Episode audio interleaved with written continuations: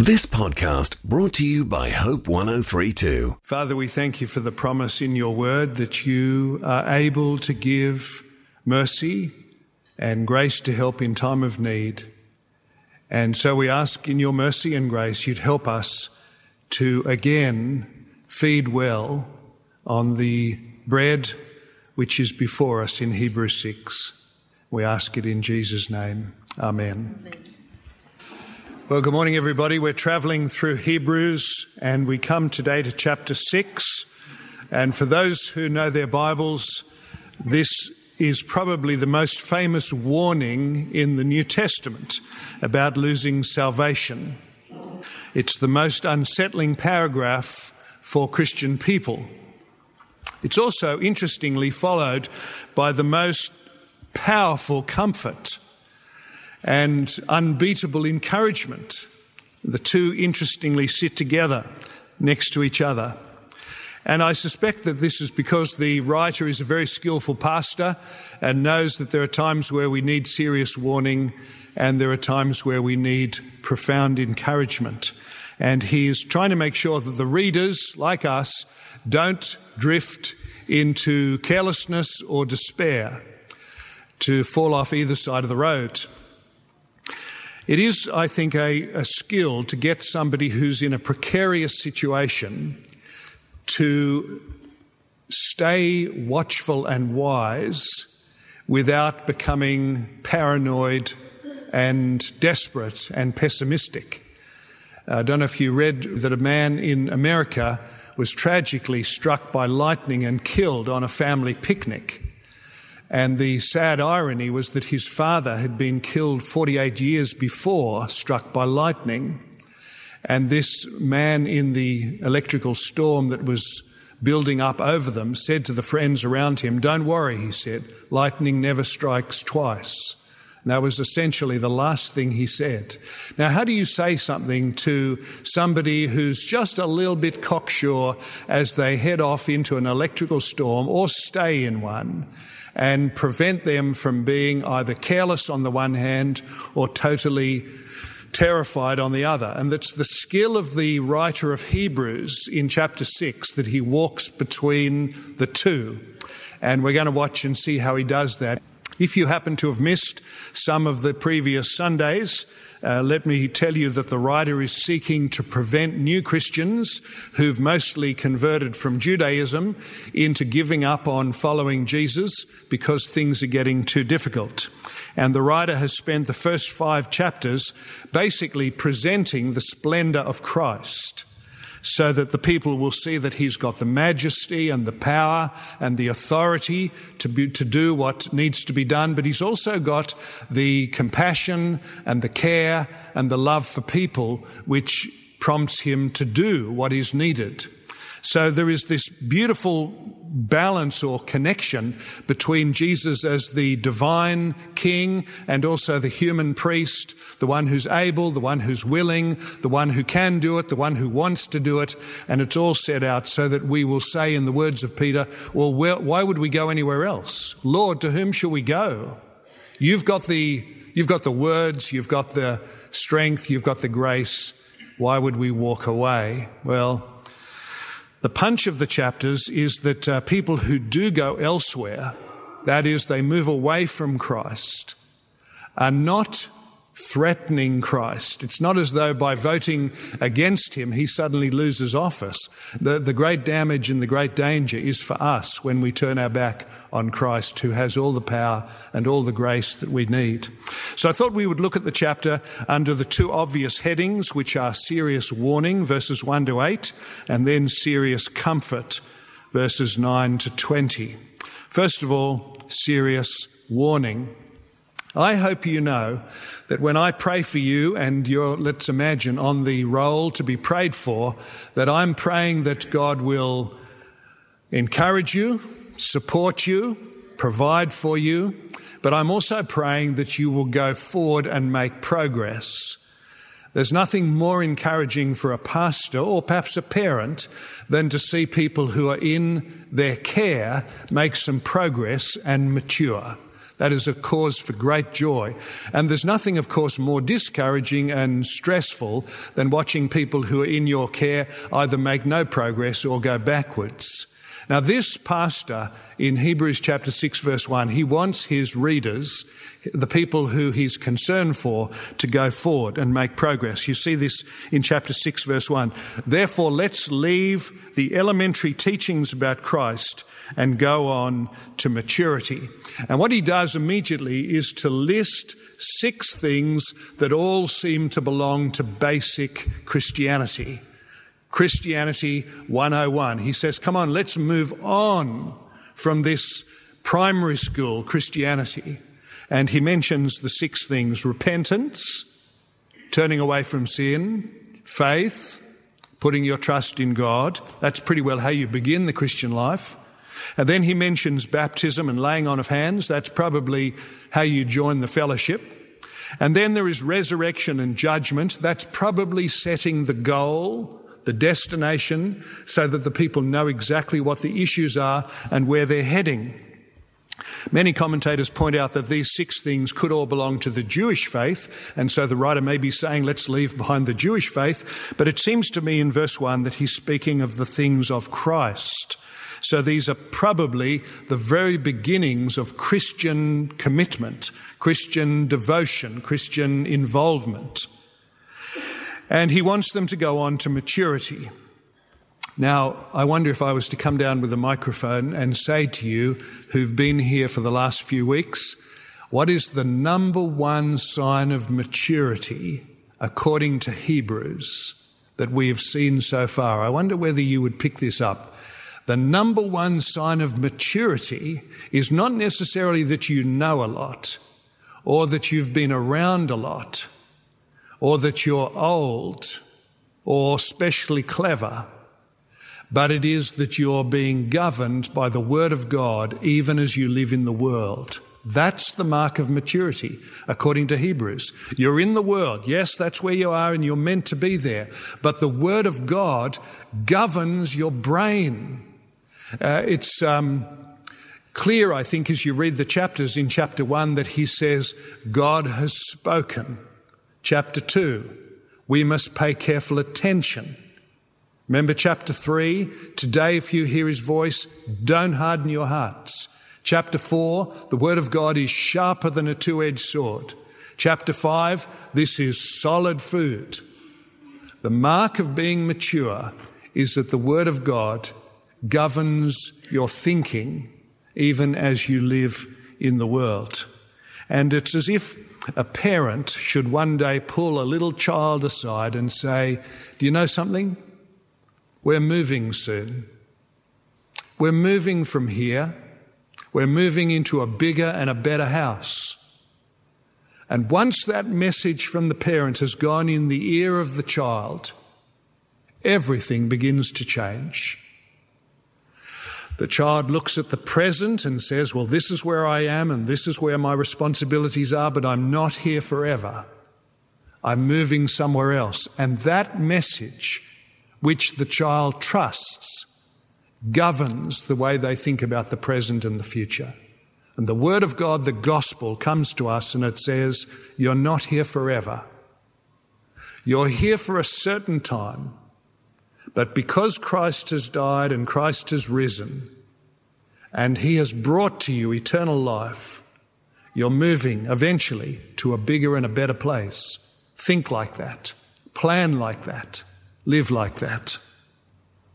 And you can imagine how sad it would be for a child who's been told that they're moving if they lock themselves into this house that's marked for demolition and don't prepare or move to the place which is actually going to be a proper home. So, this is the longing for the people that the writer is writing to. I'm longing that you'll think by the word of God about the whole pilgrimage plan of God and that you'll see your, your life in perspective. And now, in verses 4 to 6, comes the warning.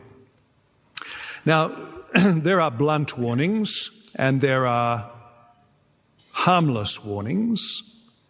We have some warnings around our property at the moment telling us about how to walk and where to go and which doors don't work and which doors do work.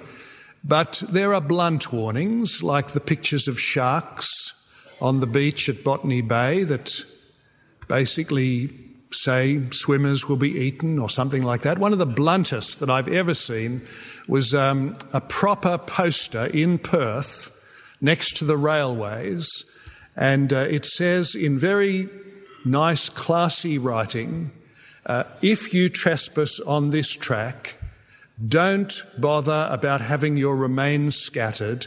We will be doing that for you. That's about as blunt as I've seen. But verses 4 to 6 are in a very unusual category in the New Testament because they're so searching and unsettling. Let me read them for you. It's impossible for those who have once been enlightened, who've tasted the heavenly gift, who've shared in the Holy Spirit, who've tasted the goodness of the Word of God and the power of the coming age, if they fall away, to be brought back to repentance, because to their loss, they're crucifying the Son of God all over again and subjecting him to public disgrace.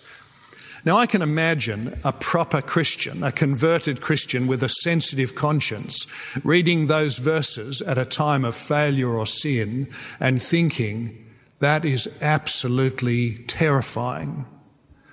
And there'll be others, of course, who'll read those verses and say, well, that's not me, that's pretty forgettable and harmless. But you see, the writer is injecting the verses at a very key part of the letter because he wants them to be serious about falling away. And because the readers are getting sleepy, and we know that from chapter 5, this is a very good wake up call. And the obvious questions that we ought to ask ourselves when we read these verses are questions like this. Number one, is he speaking of Christians? Is he speaking of Christians who have eternal life? If he is, can eternal life be stopped? Good question. Question two, are these people that he's writing to just on the fringe? Are they tasters? Are they visitors? Are they the sort of people who see Christianity from a distance, but they never get reborn, they never get converted? If so, why is the language so real? Being enlightened, being a sharer. Peter O'Brien, for example, in his excellent commentary, thinks that this is the language of conversion. And another question that we might ask is, what does impossible mean? Impossible to bring a person back to repentance. Does it mean it's impossible for the person to repent? Does it mean it's impossible for the church? We know it's very difficult to get people to come back who've turned their back on Christ and gone away. Is it impossible for God? Surely it's impossible for it to be impossible for God. Well, I want to suggest to you that um, this three verse warning is simply meant to squeeze out of you a cry to God that He will keep you safe and wise and faithful. You see, if you take these verses and you take them as a soft threesome and you just say, well, that's not me, you'll miss the blessing. If, however, you take the three verses and say, this is desperate, this is pessimistic, this is fatalistic. There's no hope for us. You'll miss the blessing. But to walk between the two and say, these are verses which are prompting me to lift up my cry to God to be faithful, to be safe. You've, missed, you've, you've grasped what is really there. There's enough warning, you see, as Spurgeon says, as if God is saying, there's the precipice, don't go near it. There's the poison, don't drink it so that you'll lift up your prayer to God, please keep me safe to the end. Now, I want to say a little bit more about these verses because some of you like to think hard about them. There are some comforting things in these verses. You'll see, for example, that they're written in the third person. There are those who have fallen away, but, verse 9, you, says the writer, are probably not those people. There are some people who think that these um, readers are tasters. Uh, John Owen, the great Puritan, thought that they were tasters. Don Carson suggests that they are tasters. But we just need to be careful that we don't see this warning as being therefore irrelevant and feeble and weak. There are some chilling things about these verses. It literally says these people have fallen. It doesn't say if, as our translation puts it. It literally says they have fallen. And some people think that these fellowship dropouts are like the thorny soil. That is, there was some growth going on, something was happening. But then the judgment of God has come on them for their sinfulness, and uh, it is the judgment of God that makes it impossible for them to repent, because it's the plan of God that they don't. And that's a chilling aspect. But I want to say again, the writer is not trying to paralyze the readers with these verses. And the genius of the verses is that they don't allow you to fall into boredom on the one hand or into some kind of pessimism on the other, but they prompt you and me to send up a very wise, safe, and healthy prayer that says to God, please don't let me fall away. I want to go through to the end. I want to get to the finish.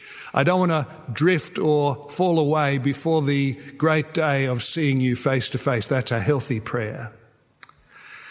There's a Christian writer called Sarah Groves who's written a song called Stir My Heart. Uh, she wrote it when she was only 19 years old. But uh, this is what she put in the song. These are some of the sentences. If circumstances should blind me, if fear and doubt should bind me, if trials mean I don't stand strong, if fools persuade me truth is wrong, Stir my heart. Take me back. Renew me. She goes on to say in the song, I swear it won't happen, but what do I know? Peter swore the same. Hear the cock crow. Now, is that not a very healthy thing to say to God? If things get to the point where I'm getting sleepy and careless and hard hearted and sin doesn't matter, please intervene because I need your help to be renewed and refreshed and revived and restored and not fall away. And there are many people, of course, who tragically have fallen away people who've sat in these pews and sung the hymns and said the creed and shaken hands and listened to sermons would now describe themselves as unbelievers. One of the youth leaders who led our children at this church would now describe himself as a firm and convinced atheist. I know a pastor who's completely given up the Christian life. A man wrote to me this week who said he was a Satanist and had listened to the talk on the radio and said, Good for your flock. I'm past that. And um, enclose some satanic verses for me. So you see that it is possible, we've seen it in experience, for people to apparently make progress and then to give up. And that's not a game. That's not a small thing. Eternity will show that that's a terrible thing and a tragic thing. And that's why we must lift up our prayer every now and again that God would help us to stay and keep going and, and be faithful. Some have been restored, wonderfully brought back. There are people here this morning who've been restored by God at certain times. But there's others, and maybe you're one of these people this morning, and you feel the weeds around your feet and they're creeping up your body and they're choking your faith, and sermons are not getting through to you as they did in the past. And it's time for you to lift up your voice and say, Help me. Please restore me because I don't want to fall away and become one of those almost impossible to restore. That's why verses 7 to 8 are also very helpful, aren't they? Land that drinks in the rain, often falling on it, and that produces a crop useful, receives the blessing of God. But land that produces thorns and thistles is worthless and in danger of being cursed. In the end, it will be burned. Now, this cannot be a reference to producing sin because we all produce sin. No, this is the sort of person whose life is marked just by thorns and thistles and no longer by anything which is the sign of faith, hope, and love.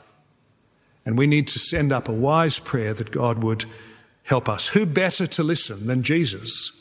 Who's got the ability and he's got the compassion. who can provide mercy and grace in time of need. The only thing that will prevent us from sending our cry up to Him is some kind of unbelief or foolishness on our part. He's absolutely able and willing to help us. So let's hear the warning. Now, the second section is serious comfort, verses 9 to 20. I remember many years ago reading Hebrews for my quiet times, and I was in quite a sinful period of the Christian life, a sort of a rut, um, a fairly um, careless phase of my Christian life. And I realized that I was coming to Hebrews 6, and I thought to myself, ah, here we go. We're going to have this passage which is going to belt me around the head. And in a kind of masochistic way, I opened the passage as if to say, come on, Hebrews 6, do your worst, beat me up, come on, whack me around. I know I'm hopeless. And then I got to verse 9, and it really did melt me because he says, even though we speak like this, dear friends, we're confident of better things in your case, things that accompany salvation. God is not unjust. He'll not forget your work, the love you've shown him as you've helped his people, and continue to help them.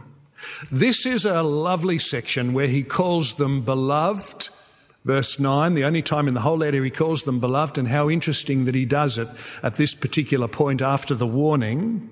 And he says, We're confident of your salvation. Why does he say this? Verse 10 because he's seen some crops appear which are faith and love. I don't know how long ago he saw the faith and the love, but he's seen it. And that's enough for him to have some confidence that God is at work. Um, he's therefore, in a very pastoral way, fanning the embers of their faith. He's not criticizing the poverty of their fireplace. He's fanning what's there. It's a very wonderful pastoral section. And it's very interesting when he says God won't forget, verse 10, because he doesn't mean that God now owes you something as if you did some faithful stuff and now he's obligated to, to bless you or something like that. Uh, what he's saying is God is obviously at work because he has been. And I'm praying that you will be fanned into flame. That's basically what he's saying. He's not saying God has confidence in you or God believes in you, as some crazy Christians seem to say, because God knows what we're like. He knows the sinfulness of our heart. Jesus did not trust himself to people, but he did love people. And he did give them the confidence to come out of their cave and find compassion and help and strength for the particular need that they were going through. And this writer seems to have similar affection. Uh, it's not as though he sees great potential in these um, readers. That's always, I think, depressing when people say that you've got great potential, because what they're basically saying is you've now got to come up with all the uh, future strength and productivity. But what the writer sees is God at work, signs of salvation. And because he sees God at work, he wants them to go forward, and the best way to go forward is to have new faith in Christ. And it's not to stir yourself up to produce faith that you can't possibly produce. It's to have another look at how great and good God is. And that's what he does from verse 13.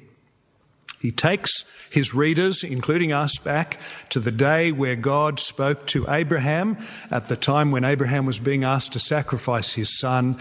And when Abraham had been faithful, trusting God, and um, getting ready to commit his son to sacrifice, you remember that God turned round in Genesis 22 and he made an unbelievable promise to Abraham. And this is what he said. It's not recorded in Hebrews 6, the actual oath, so I'll read it to you from Genesis 22.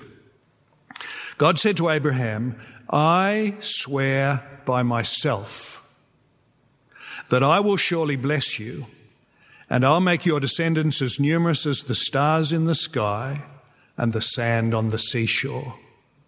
Now, friends, that is a powerful promise. If God had just said to Abraham, I'll bless you. That's enough. If God says, I'll bless you, He'll bless you. Nothing will stop it. But the Bible tells us that God did something more than make a promise. He gave an oath with the promise. Now, you know, when people give oaths today, they swear by something. By dot, dot, dot, I will do that. By golly, I will do that. And the New Testament, of course, warns us against using oaths when we are indicating that our word is inadequate and we therefore need to prop up our honesty. But here is God who does not need to prop up his honesty and who could simply make a promise and that would be everything and sufficient, deciding to deliberately make an oath. And because there isn't anything greater than him to swear by, he swears by himself. And he therefore gives a promise with an oath. And as Bill Dumbrell helpfully says in his commentary, he doesn't do this to bolster his credibility because his credibility cannot be improved upon. He does it to strengthen our weak faith so that we have two reasons for trusting him. One is he's made a promise and he never breaks his promise. And the other is that he's given an oath by himself, which is for the sheer purpose of giving us confidence that he will do it. Well, the writer is not saying that if you who are listening to this morning, this particular message, would please believe that therefore everything would happen. He is not saying that. He's not saying to his readers, please would you believe, please would you believe, everything will happen if you just believe. I know it's very difficult to believe, but I'm asking you to believe anyway. Nothing of the sort. The writer is saying, God has spoken, He's given His word, and He's added an oath. Therefore, His promise that He will create absolutely uncountable descendants is definitely going to happen, unstoppably going to happen. You can sit on that promise, you can hang on that promise, and you will travel right through. The promise is unstoppably sure. And that's why he says in verses 19 or 20, we have this hope as an anchor for the soul, firm and secure. It enters the inner sanctuary behind the curtain where Jesus, who went before us, has entered on our behalf and has become a high priest forever in the order of Melchizedek. You see what the writer is saying? Whether you believe this or not, it's going to happen because Christ has gone through the curtain to the other side, and therefore we have an anchor through the curtain. And all you need to do basically is wrap that rope around yourself and you will be there because it is as sure as the faithfulness and the power of God. So what could this writer say more to these wayward Hebrews? Or to us this morning who are perfectly capable of falling into danger or sometimes falling into despair.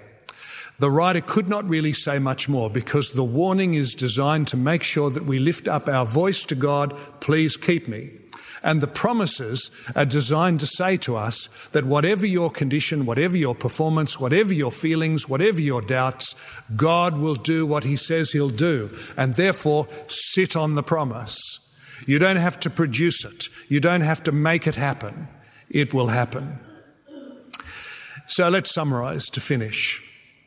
There is someone called Jesus Christ who's come into the world. He made the universe, but he came into the world. We, uh, we're not owed anything. He doesn't have any obligation to us, but He's freely and wonderfully died on the cross so that we might have an open door into the family of God and one day into the glory of God. He's given us His word so that we have promises to live by and encouragement to go by as we walk through this world as his pilgrims. But we're very capable of drifting and doubting and getting dissatisfied. And so he's placed careful warnings in place because he loves us and he doesn't want us to walk into danger. And when we do lift up our voice and say, please keep me from danger, please keep me from drifting and falling away, then we discover that the secret of our security is not that we're going to be faithful, although that's pleasing to Him and He certainly deserves it. But the secret of our security is that He is faithful, that He's going to do what He's promised to do, and that the person who lifts up their voice in response to His promises will find themselves helped and saved and carried and one day delivered right into the home.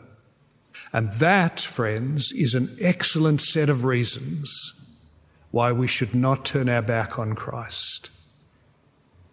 Well, let's pray. Let's bow our heads.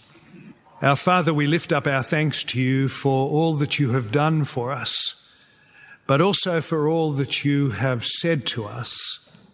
We thank you for giving warnings, and because we've seen people fall into great danger, we ask today that you would help us to faithfully follow to the end. We thank you also for giving great promises. And we ask that as you have given promises which you will fulfill, that you would ensure that we are part of those promises, believing, trusting, and following right to the end. And in all the circumstances which we are going through at the moment, we pray, our Father, that we would enjoy above and beyond our salvation the joy of fellowship with you on the path. And we ask it in Jesus' name. Amen. Thanks for listening. Start your day with life words. Subscribe to Hope 1032's free daily email devotional at hope1032.com.au.